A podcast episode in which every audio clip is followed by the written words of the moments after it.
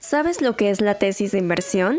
Al registrarte en nuestro portal, uno de los pasos es seleccionar cuánto quieres invertir en un periodo de tiempo y las industrias que más te interesan, marketplace, edtech, esports o muchas más.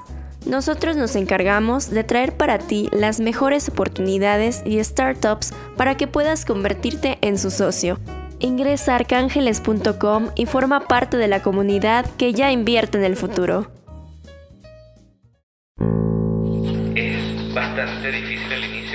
Inicio, es crear un networking desde cero.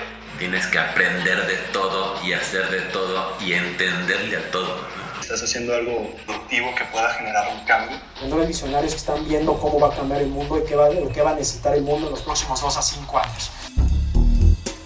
Estás escuchando Imparables. El podcast de arcángeles.com. Hola, ¿cómo están todos? Sean bienvenidos a este nuevo episodio de su podcast favorito, Imparables. Hoy tenemos la gran fortuna de estar con un gran emprendedor de una campaña que van a poder invertir, que va a salir muy pronto en arcángeles.com. Y pues vamos a conocerlo, vamos a conocer cuál es la historia de Portal Educativo, quiénes son las personas que están detrás de esto y cómo es que va a llegar a un crecimiento exponencial. Antes que nada, quiero presentarles a mi compañera Marisol. ¿Cómo estás, Marisol? Muy buenas tardes. Hola, buenas tardes, Raúl. Un gusto aquí en el episodio número 68 con este tema interesante de portal educativo, ¿no? Bienvenida. Y pues con el gusto de saludarte, Gabriel, les presento. Gabriel Vera es el CEO de Portal Educativo, un invitado de honor hoy con nosotros en este podcast. Gabriel, ¿cómo estás? Muy buenas tardes. Hola Raúl, hola Marisol, ¿cómo están? Un gusto estar aquí compartiendo con ustedes. Muchísimas gracias. Y para entrar un poco en la conversación, Gabriel, platícanos un poco, ¿qué hacías tú antes de, fundar Portal Educativo?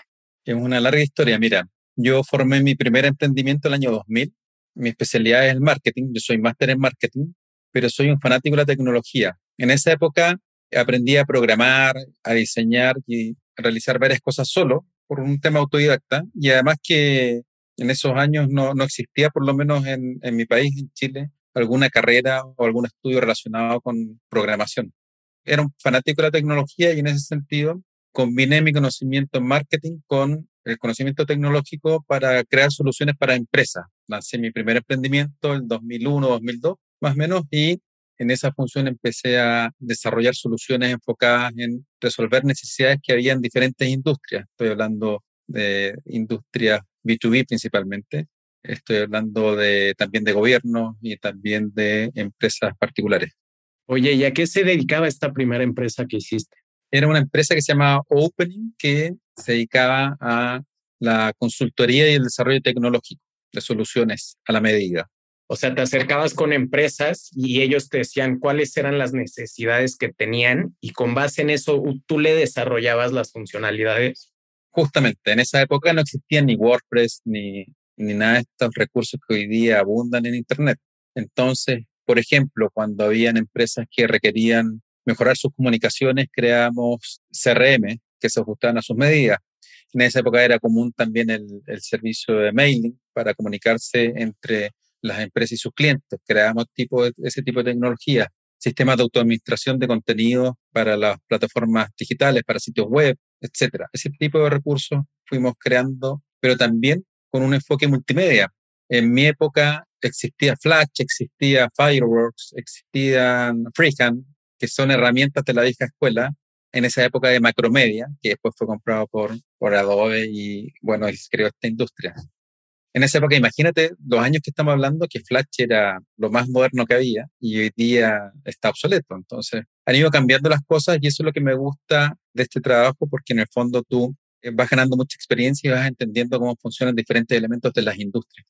Eso justo te iba a mencionar, qué interesante ese acercamiento con las grandes empresas porque te das cuenta perfectamente cuáles son los pain points que tienen y cómo con la tecnología pueden acelerar este crecimiento y este desarrollo. Es un super scope. has podido ir viendo esta evolución ¿no? en, software, de, lo que hoy ya en, este mundo de las startups conocido como software as a service, ¿no? Sí, un SaaS, como se, se dice también. Sí, de hecho, una de las cosas que me encanta es, entender los modelos de negocio. En esa época, nuestro negocio era consultivo, entonces requería mucho esfuerzo e inversión para conseguir un cliente, para desarrollar el proyecto.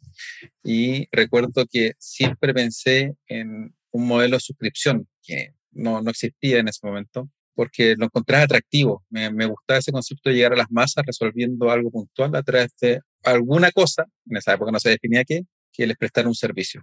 De hecho, en esos años creamos un, un CMS para, enfocado en las empresas chilenas, en empresas industriales, y nos fue bastante bien. Y luego empezamos a considerar el concepto del pago del fee mensual por el uso de esa herramienta.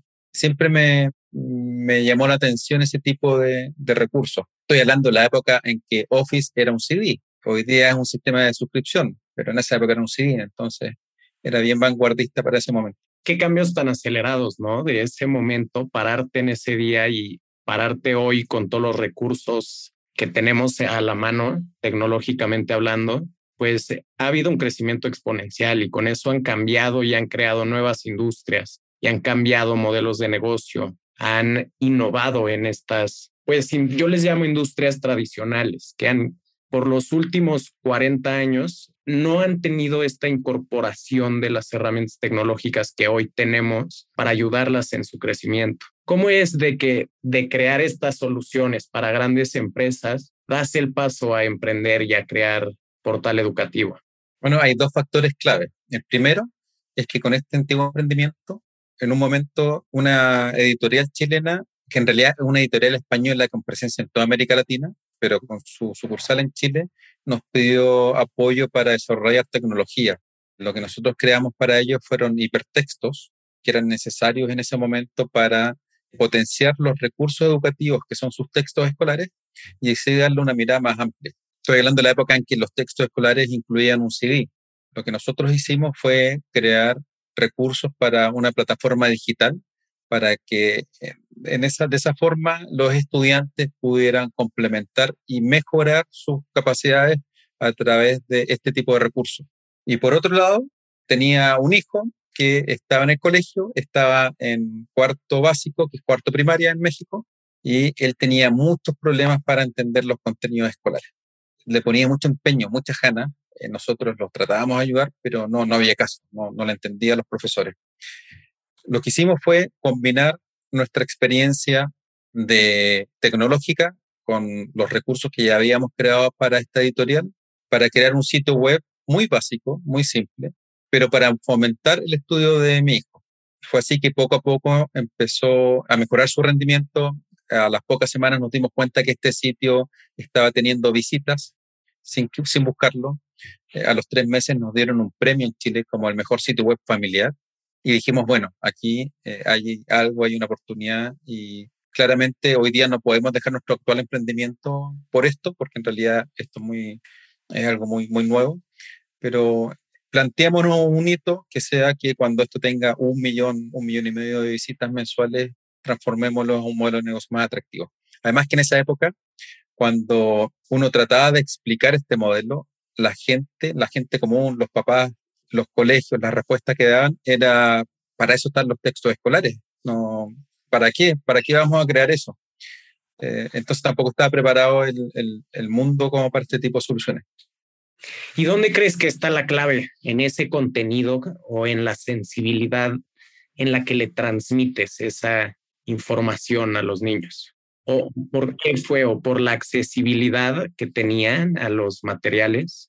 Hay una, en, ese momento con, con, mi hijo lo que pasó fue que hicimos un, giramos la rueda. Es decir, generalmente uno está acostumbrado a que los profesores eh, le enseñen a los estudiantes bajo una forma, pero esa forma históricamente ha demostrado no ser la, necesariamente la mejor. De hecho, en América Latina hay 120 millones de estudiantes, de los cuales hoy día 63 millones no manejan las nociones básicas de matemática y 42 millones no comprenden lo que leen. Para la UNESCO hay una crisis en el aprendizaje en la región. Si tú eso lo llevas y lo proyectas, te das cuenta y entiendes por qué seguimos siendo subdesarrollados. Un mal momento escolar, un mal rendimiento escolar trae consigo el estudiar no siempre lo que quieres estudiar en la universidad o simplemente no poder ingresar a más bajos desempeño en la universidad, traen consigo un bajo desempeño laboral y finalmente eso se traduce en personas que están, no están contentas trabajando o no están rindiendo bien. Entonces, ese es un factor clave. Ah, como yo lo veo, es el impacto más grande que puede tener un ser humano, porque estás cambiando vidas a través de ese acceso a la información y a través de darles ese acceso al aprendizaje, pues es crear un desarrollo personal, un desarrollo social que va mucho más allá de ser un, un buen negocio. Sí, claro. O sea, ese, ese impacto creo que pues es importantísimo en las empresas. De hecho, como para terminar la pregunta anterior, lo que nosotros hicimos fue entender cómo funcionaba este modelo y por qué estaba fracasando. Y lo dimos vuelta, giramos esa rueda, llegamos nuestra experiencia personal, que donde nosotros a nuestro hijo les enseñábamos las cosas con afecto, de forma agradable. Me acuerdo Paz, mi esposa, que es mi cofundadora, ella tenía una paciencia infinita para que mi hijo entendiera los contenidos, entendiendo también ella que nuestro rol formador de padres considera la estabilidad emocional de los niños. Y qué mejor que para mantener una estabilidad emocional es que los niños sientan la preocupación de los papás. Sobre todas las cosas es lo más importante. Entonces giramos esa rueda y dijimos, bueno, ¿qué pasaría si es una mamá la que le explica el contenido a su hijo y no un profesor a un alumno? Es así que llegamos a la conclusión de que, por ejemplo, los estudiantes para que logren comprender rápidamente los contenidos basados en habilidades, obviamente, tienen que cumplir con tres principios. El primero es que tiene que estudiar un contenido. Tiene que practicar en el mismo momento lo que acaba de estudiar. Y tiene que resolver las dudas también en el mismo momento. Si una de esas tres cosas falla, el aprendizaje no se logra. Por ejemplo, si yo estoy estudiando sobre cómo multiplicar y no entiendo algo o no lo pongo en práctica, va a ser difícil quedarme con, solamente con el concepto teórico. Y si lo pongo en práctica y me equivoco y no tengo con quién tener el feedback de por qué me equivoqué, peor todavía. Como el aprendizaje es, es incremental, es decir, yo primero tengo que aprender a sumar los números, después a contar, después a sumar y después a multiplicar.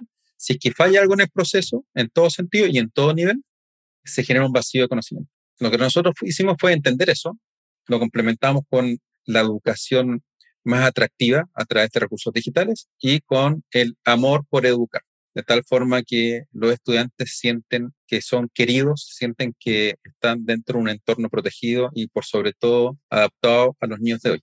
Qué valioso, la verdad, esto que nos comentas, porque es, es una situación que, que se ha visto, ¿no? Desde siempre. En casa siempre esta parte de la educación si tienes el apoyo y guía de tus papás, de tu familia, definitivamente hay, hay resultados, ¿no? Entonces, ¿cómo se, esta sensibilidad de, de poder entender eso, transmitirlo a, a, esta solución, como es portal educativo, definitivamente puede, puede traer cambios, ¿no? Entonces, igual ahorita podemos tocar un tema en cuanto al contexto actual, ¿no? De, de la pandemia. ¿Cómo están hoy en día? ¿Cómo fue este crecimiento que tuvieron durante la pandemia y cómo fue que se hizo esta innovación para llegar a ser portal educativo lo que es hoy. Bueno, la, la idea, como idea, nació en 2008. Fue en la época en que nosotros estábamos prestando nuestro apoyo a esta editorial.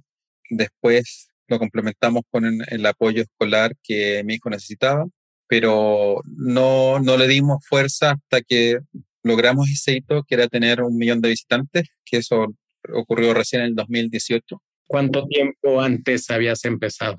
¿En cuánto tiempo llegaron a ese hito? Nosotros llegamos a ese hito en seis años, nos demoramos mucho, pero era porque primero no le estábamos dando nuestro tiempo a la plataforma, dejamos que creciera solo con lo que tenía. Nosotros no dejamos nunca nuestros trabajos.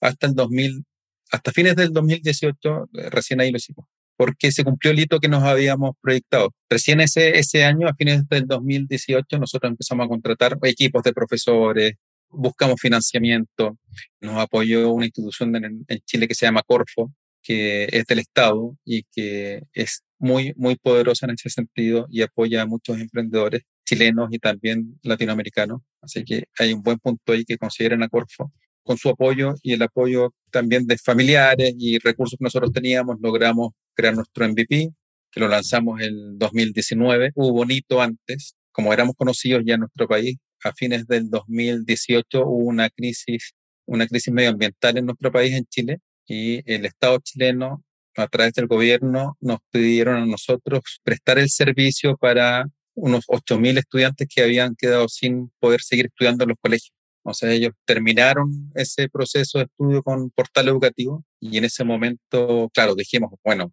ya tenemos el millón de personas que visita portal educativo mensualmente, el gobierno está interesado en algo con mayor desarrollo. Esto significa que aquí realmente hay algo atractivo y tenemos que invertir más dinero y tenemos que jugarnos con este emprendimiento que aparte que amábamos y que seguimos amando. Así que ahí nos tiramos con todo. Tirarse con todo significa arriesgarse, significa pasar muchos malos ratos a veces porque las cosas no funcionan como tú quieres o con la velocidad que quieres, pero cada día nos acostamos con esa idea de que estamos haciendo algo bueno, algo bonito por la gente, algo que además se podía transformar en un muy buen negocio y un muy buen negocio ofreciendo el mejor servicio educativo al menor costo posible, que siempre ha sido nuestra, nuestra mirada. Así llegamos al 2019, lanzamos nuestro MVP en Chile, eh, tuvimos regulares resultados en cuanto a venta, pero nos dimos cuenta de cuáles eran los factores que nos estaban llevando a no obtener los ingresos que queríamos. Por ejemplo, en Chile no existe un sistema de pago recurrente, por lo tanto, investigamos, tuvimos que abrir una sociedad en Delaware para poder funcionar con Stripe y claro, eso para el 2020 cambió mucho. El tener un sistema de recurrencia, ajustamos precios, mejoramos mucho el producto de cara a las conversaciones que tuvimos con nuestros usuarios, que es lo principal, lo más importante de todo. Lo adaptamos demasiado, quedó un producto genial. Es una plataforma que los estudiantes y los padres quieren mucho y defienden mucho y habla muy bien de ella. De hecho, tenemos un NPS de 81 por lo mismo. Y hasta llegar al día de hoy, que hemos tenido un crecimiento importante, hemos crecido tres veces eh, respecto al año pasado. Como te digo, aprendimos de nuestros errores, de los errores que seguramente nacieron por desconocimiento y en base a eso, hoy día somos lo que somos y estamos ya en esta etapa de proyectar nuestro modelo en toda América Latina, comenzando con México y Colombia. Aquí fue clave también el paso por 500 de Startup, que es de, la institución que, que un portal educativo es parte de su portfolio, porque ahí se nos dio bastante conocimiento respecto a cómo poder hacer nuestro, nuestro despegue, cómo poder también llegar de buena forma a México, a Colombia, y desde ahí proyectar todo lo que queremos para Latinoamérica. Para los que nos escuchan, 500 Startups es una de las aceleradoras de empresas más importantes en nuestra región. Ellos le ofrecen, además de una inversión a estas empresas, crear una relación que va mucho más allá, una relación de aprendizaje donde los guían a través de estos levantamientos de capital como el que hoy en día estamos teniendo con esta campaña de portal educativo a través de arcángeles.com. Oye, Gabriel, platícanos un poquito, ¿qué métricas tienes hoy en día? ¿Cuántos estudiantes han pasado por portal educativo? ¿Cuánto cobras tú? ¿Cómo funciona la creación de contenido? Vámonos un poquito por esas métricas. Perfecto, mira, actualmente solamente en Chile tenemos más de 4.000 estudiantes cada mes recibimos en Chile 360 estudiantes nuevos. Tenemos un, actualmente 38 mil dólares.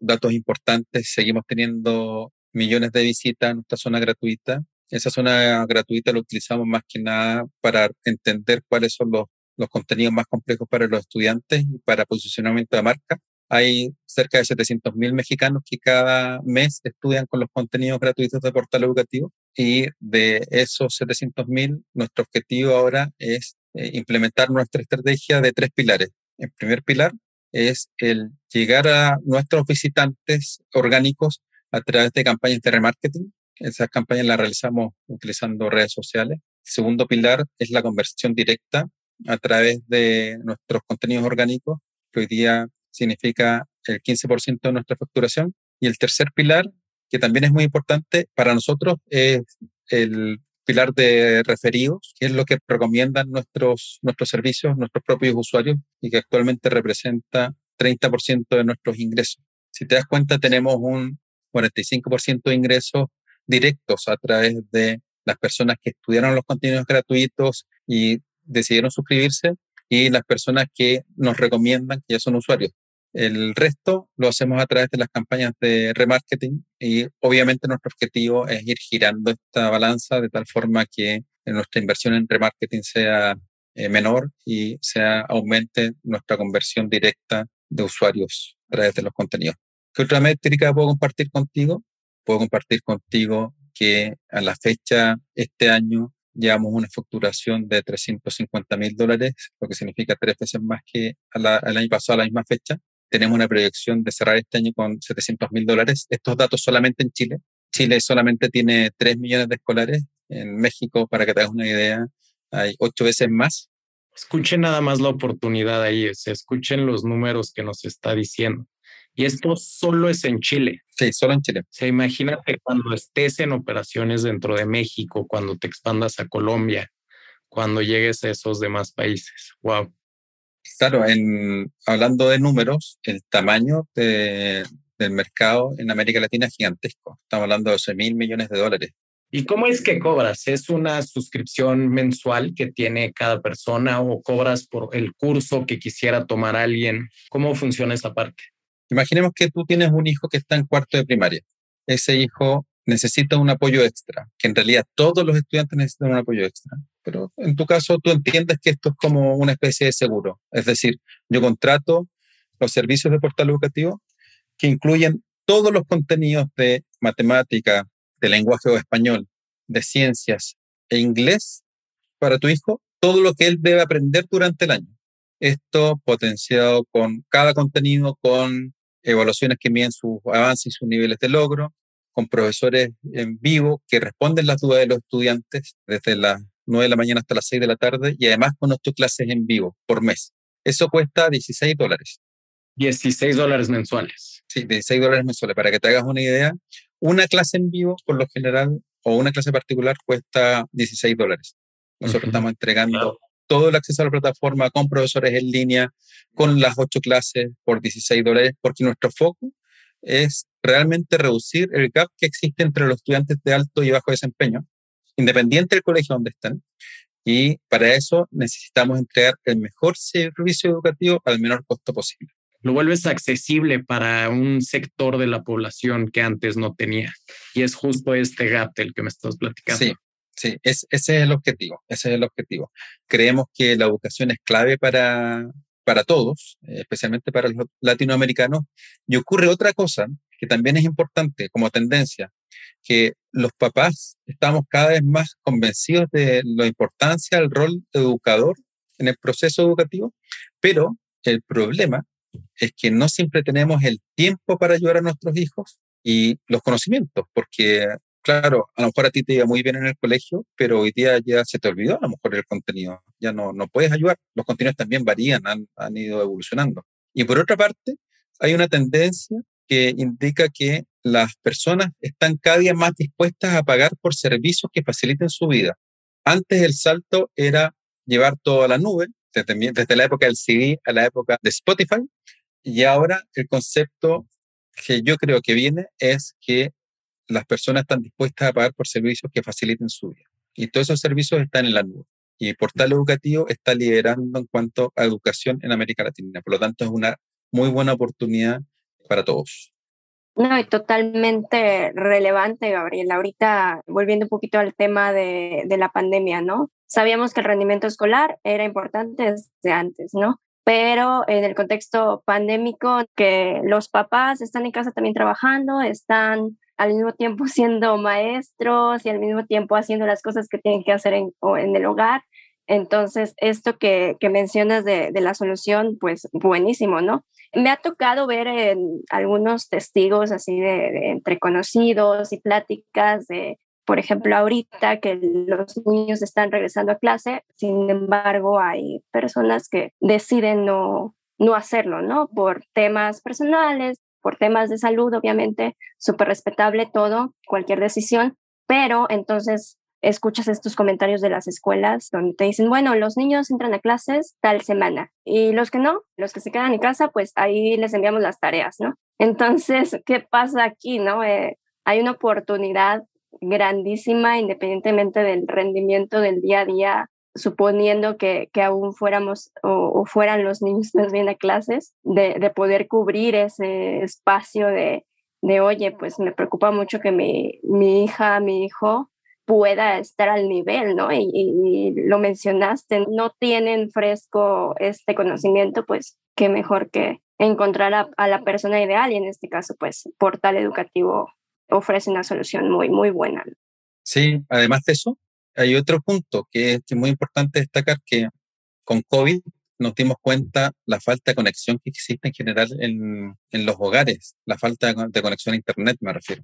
Hay muchos muchos niños que no pudieron seguir aprendiendo porque su casa no tenían Internet ni los medios como para poder contratarlo, que es muy grave porque no puede depender de una conexión a Internet el aprendizaje de los estudiantes. Y es más, cuando todo vuelva a la normalidad, va a seguir pasando. Va a seguir pasando que la diferencia de los resultados escolares va a depender mucho de la capacidad que tenga una familia para contratar o no contratar Internet.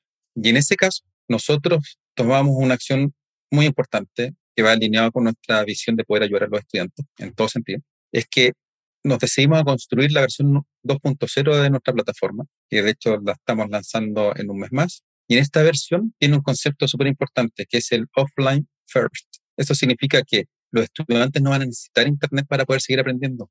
Tienen que tener una primera conexión para generar esta descarga y van a poder ir guardando los contenidos que les interesan. Y luego van a poder seguir estudiando y en el momento que se vuelvan a conectar, se sincroniza con los servidores para actualizar contenidos, para actualizar eh, resultados, etcétera pero es un tremendo salto que estamos muy contentos de, de comunicar y que seguramente va a cambiar la, la, forma de educar en muchos, en muchos países y en muchas casas.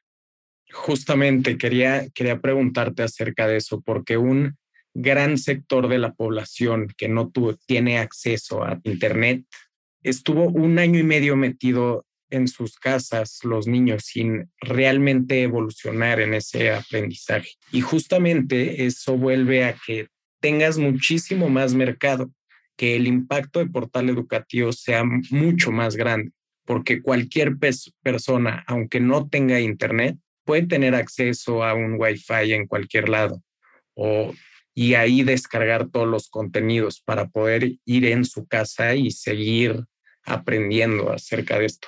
Eso sin duda creo que es una pues mejora muy importante dentro de su producto. Sí, nosotros tenemos un principio. Nosotros estamos convencidos que la tecnología y la innovación tienen que estar sí o sí al servicio de la educación. Y bajo ese principio creamos soluciones que puedan facilitar la vida a los millones de estudiantes y millones de familias que hay en América Latina en un tema de ser inclusivos con comunidades alejadas o justo que no tienen estos recursos, ¿no? Y también es un tema importante, como mencionabas, de entender al usuario, de accesibilidad. Entonces, es sin duda un pro, ¿no? ¿Podrías decir que esto es eh, una de las cosas que hace diferente a, a Portal Educativo frente a otras soluciones similares? Sí, nosotros primero nos centramos en generar barreras de entrada a través de nuestra metodología y del uso tecnológico. De esta forma nos transformamos en un recurso único y la innovación y estar en constante estudio para ir generando los cambios y mejoras que vemos de mano y de cara con nuestros usuarios es lo que nos mantiene en el tope y liderando esta, esta transformación. Hay un dato importante. En nuestra expansión, nosotros en el corto plazo aspiramos a que el 2% de los estudiantes mexicanos chilenos y colombianos, que es esta primera etapa, se suscriban a portal educativo. Eso implicaría, solamente apuntando al 2%, eso implicaría que generaríamos ventas anuales por 70 millones de dólares aproximadamente, solamente apuntando a un porcentaje mínimo de la población. ¿Y cuánto tiempo falta para esa expansión? ¿Cómo van en esos planes? Bueno, en este momento estamos generando la versión 2.0 de nuestra plataforma que vamos a lanzar en un mes, que va a tener conceptos de internacionalización. Portal educativo ya está listo para crecer en América Latina. Nosotros contamos con todos los contenidos y recursos alineados al currículo de cada país, bajo un currículum internacional. Y esta semana vamos a comenzar, de hecho comenzamos con las primeras campañas publicitarias en, a través de redes sociales en México, con el objetivo de este año llegar a por lo menos 500 estudiantes. Wow, me imagino que esto va pues muy en línea con el uso de los recursos de esta ronda. Justamente. Platícanos un poquito de esta ronda de inversión. ¿Cuánto están buscando? ¿Cuánto tienen ya comprometido? ¿Y para qué van a usar estos recursos? Mira, eh, actualmente estamos buscando un millón de dólares a una evaluación de 7.5, eh, a un CAP en realidad de 7.5. Y lo que nosotros buscamos es, con esta inversión, lograr crecer en América Latina. Tenemos todo listo para crecer. Solamente nos falta este apoyo para poder desarrollar nuestro plan comercial, nuestro plan de marketing en los diferentes países, comenzando con México y Colombia. En ese contexto, utilizaremos el 60% de los recursos para gestión comercial y gestión de marketing con el objetivo de poder alcanzar rápidamente el porcentaje de usuarios que buscamos. Gabriel, y con este capital de recibido, ¿cuáles serían los objetivos a cumplir para Portal Educativo? El primer objetivo es eh, posicionarnos en México, Colombia y Chile y replicar el modelo que tenemos actualmente y que nos está funcionando y que ya es rentable en nuestro país, en estos países, con el objetivo de llegar al 2% de los estudiantes. Estamos hablando de cerca de 700 mil estudiantes. Pretendemos lograrlo en un corto, mediano plazo eh, ese objetivo. Lo interesante es que ya tenemos todo listo para crecer. Nuestro producto, nuestra plataforma ya está lista. Nosotros ya contamos con todos los contenidos curriculares que los estudiantes necesitan adecuado a cada país a través de un contenido curricular internacional. Entonces, en ese contexto, solo necesitamos crecer. En ese enfoque, esta ronda nos va a permitir cumplir nuestro objetivo y dejarnos muy bien preparados para nuestra próxima eh, ronda, que esperamos lanzarla el 2023. Y qué padre que mencionas eso, que ya están listos para crecer, que ya están desarrolladas todas las funcionalidades en el producto, que están listos para escalar y que este capital va a ser para conquistar nuevos mercados. Yo cuando hago todo el scouting de estas nuevas oportunidades que vamos a traer a ustedes inversionistas a través de Arcángeles, es uno de los puntos principales en los que me fijo, en que las empresas ya hayan probado y ya tengan este product market fit que claramente tienen portal educativo en Chile, que ya tienen desarrollados todo el contenido, todo el producto y que están listos para ponerle play en nuevas ciudades, en nuevos países y poder llegar a este crecimiento exponencial. Justo ese es el sweet spot que tienen que buscar cuando están invirtiendo en etapas tempranas. Sí, de hecho es lo más importante y hay un, un, consejo para los emprendedores que nos pueden estar escuchando. Es siempre importante. Uno tiene que desarrollar su MVP rápidamente y aprender, modificarlo rápidamente hasta que tengas un producto atractivo y empezar a comercializarlo en diferentes zonas de la región ya listo, cosa que tu inversión se enfoca en el crecimiento. Es clave. Sin duda, y en esa capacidad de crecimiento exponencial que puedan tener las empresas. Gabriel, para finalizar este episodio del podcast, nos gusta hacerle una pregunta a todos nuestros invitados. ¿Qué hace de Portal Educativo? ¿Qué hace de Gabriel una empresa imparable y una persona imparable? Tenemos en Portal Educativo un concepto muy importante que es algo que mencioné antes, que la tecnología y la innovación tienen que estar al servicio de la educación. Nuestros valores nos llevan a eso, nos llevan a entregarnos por completo por cumplir este, este objetivo. De hecho, yo veo en todos los niños lo que vi en mi hijo en su momento cuando estaba muy complicado con los contenidos. Él de verdad sufría harto porque no lograba obtener buenas calificaciones. Y veo que eh, a través del uso inteligente de recursos, del uso, del uso inteligente de tecnología, podemos ayudarlos, podemos hacer que cada día América Latina cuente con mejores estudiantes. Sabemos que en un futuro eso se transforma en el desarrollo de la región. Es clave. En América Latina hay millones de personas que son talentosas pero que no tienen las oportunidades. Y la oportunidad se da a través de la educación. La educación es la clave. Y en ese sentido, Portal Educativo está listo para poder ayudar a todas las familias a cumplir los sueños que tienen con sus hijos. Ese es el primer concepto que podría indicarte. El segundo es que tenemos una experiencia bastante importante en cuanto al uso tecnológico, al uso vivencial de estos recursos a través de nuestra propia experiencia como papás y además de el estar siempre innovando. Yo fui papá joven, fui papá muy joven, de hecho tengo varios hijos y soy joven. E, eso me da una visión bastante distinta y de la realidad de las personas. Me refiero con esto a que mi experiencia es bastante rica en ese sentido. Eh, yo logré entender rápidamente, debido a esta combinación de ser un papá joven con muchos hijos, logré entender rápidamente cuáles son las necesidades que tienen los estudiantes, cómo tú puedes adaptarlas de acuerdo a las realidades y con ese foco obtener lo mejor de ellos. Increíble. Esta, esta pasión que existe detrás que pues mueve a las empresas, ¿no? Tiene que existir esa coherencia y si algo he visto similar en una gran cantidad de emprendedores exitosos es que por alguna razón todas las acciones de su vida los han llevado a ese momento y a tener que crear ya querer llegar y tener ese impacto no solo en los niños, sino en la región, en el desarrollo económico de Latinoamérica, que pues hacia allá es hacia dónde va. Y qué mejor impacto o qué mayor impacto que a través de la educación de todos los niños, porque hoy en día ellos se enfrentan a una competencia mundial, una competencia donde ya no hay fronteras y donde así como un mexicano, un chileno puede competir por el mismo puesto con alguien de Indonesia, con alguien de China, con alguien de Japón, con alguien de Estados Unidos. Y esa competitividad se tiene que desarrollar en la región. Y bueno, pues para cerrar este capítulo, agradecerte mucho el tiempo que, que nos brindas para platicar con nosotros, Gabriel. Dinos dónde te podemos encontrar, dónde podemos seguir y saber más de Portal Educativo. Bueno, pueden ingresar a portaleducativo.net, que es nuestra plataforma escolar. En redes sociales, estamos en, todas las redes sociales, pero pueden a través de nuestra presencia en Facebook, que es Portal Educativo Net, facebook.com slash portalucativo.net.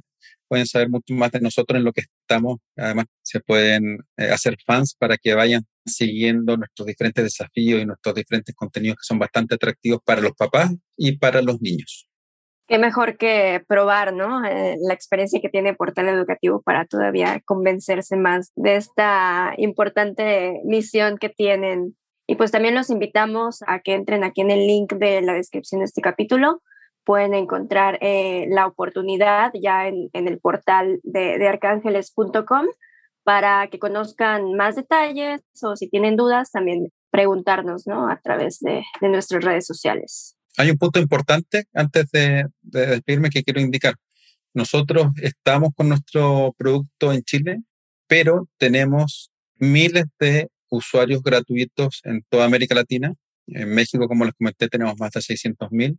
Por lo tanto, nuestra marca ya es conocida y lo que estamos haciendo ahora es solamente ofrecer una extensión de lo que ellos ya conocen, que es un producto y un servicio mucho más acabado a la medida y que va a potenciar sin duda su aprendizaje.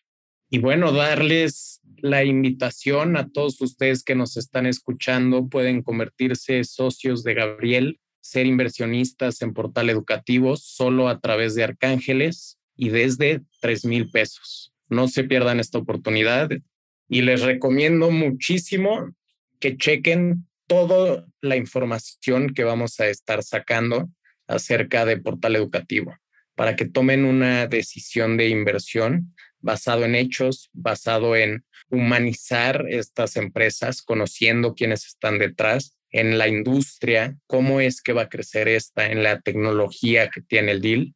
Y toda esa información la pueden encontrar en nuestro link aquí abajito. Muchísimas gracias, Marisol, Gabriel. Que tengan muy buena tarde. Hasta luego. Muchas gracias a ustedes, Raúl, Marisol. Que tengan un muy buen día. Chao, nos vemos.